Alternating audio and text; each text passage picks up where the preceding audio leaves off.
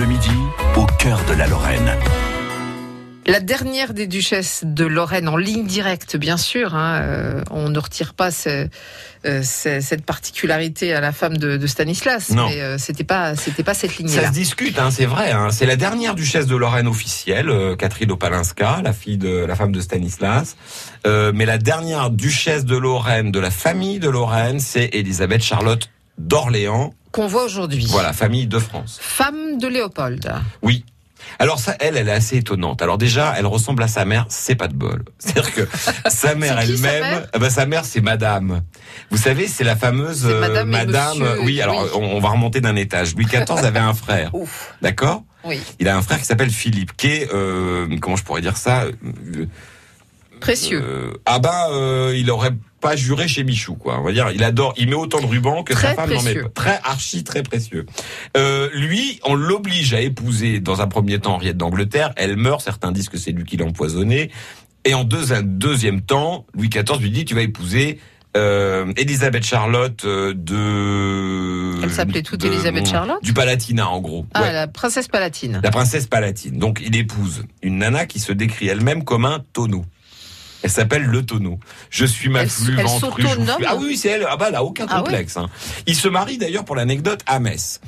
On se dit, ces deux-là n'auront jamais d'enfants.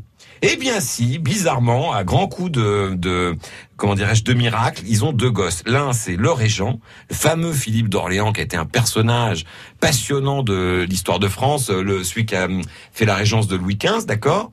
Et le deuxième enfant s'appelle Elisabeth Charlotte, qui est donc la nièce de Louis XIV quand même. C'est oui, mais elle est haut placée. Alors vous savez que monsieur, ne sachant pas comment faire, n'arrivant pas à le faire avec madame, s'entourait le kiki d'un rosaire, et venait avec son mec pour être sûr de pouvoir.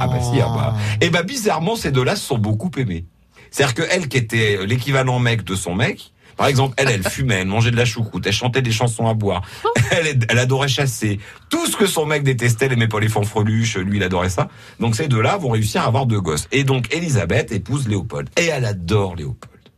Elle est amoureuse. Et alors, ça va être un drame pour elle que Léopold la fasse cocu, passez-moi l'expression, avec une fille du coin qui s'appelle Catherine de Beauvau, qui est la femme du meilleur ami de Léopold, qui va donc accepter de partager sa femme avec son meilleur ami. Sérieux ? Voyez bien, quoi. Ouais. C'est pas très grand, la cour de Lorraine, on se croise facilement les pouvoirs. Donc, on va dire, alors, tout le monde dit que Léopold a beaucoup donné à la famille de Beauvau. Ouais. Donc notamment le premier qui va être prince de Beauvau, bizarrement, c'est son frère, dont la femme est sa maîtresse. Ouais. Tu vois, donc il va avoir le château d'Arouet, il va avoir le château de Croix-Marne, il va avoir l'hôtel de Beauvau. Enfin, un fric fou. Il devient vice-roi de Toscane. Et donc Elisabeth Charlotte va avoir plein d'enfants. Je vous l'avais fait vraiment très très courte avec Léopold. C'est quelqu'un qui est très sympa, assez abordable pour une fille de France, parce que faut pas oublier qu'elle vient de Versailles où tout est compliqué. Là, elle par exemple, ça la dérange pas que les gosses. Par exemple, à Lunéville, elle laisse les gosses installer des volières dans les cheminées. Elle se fait pousser un jardin qu'on a ressuscité il y a pas longtemps d'ailleurs, au château de Lunéville.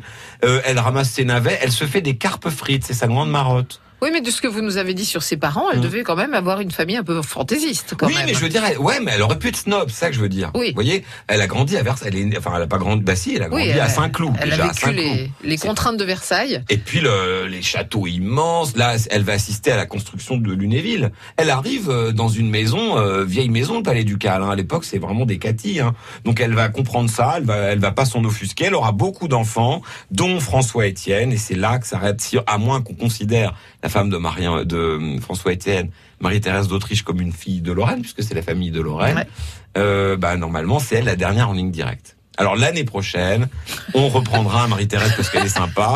Et puis, je voudrais bien vous parler de Catherine Opalinska, qui avait un caractère de cochon. Ouais, bref, on n'a pas fini. On n'a jamais fini, toute façon. On n'a jamais fini. Puis après, on recommencera, on fera les cousines. Ouais, ça sera bien. Merci, Jérôme. Merci de votre patience annuelle, Fred. Et à vous, auditrices et auditeurs, d'avoir été patients aussi. France Bleu Lorraine.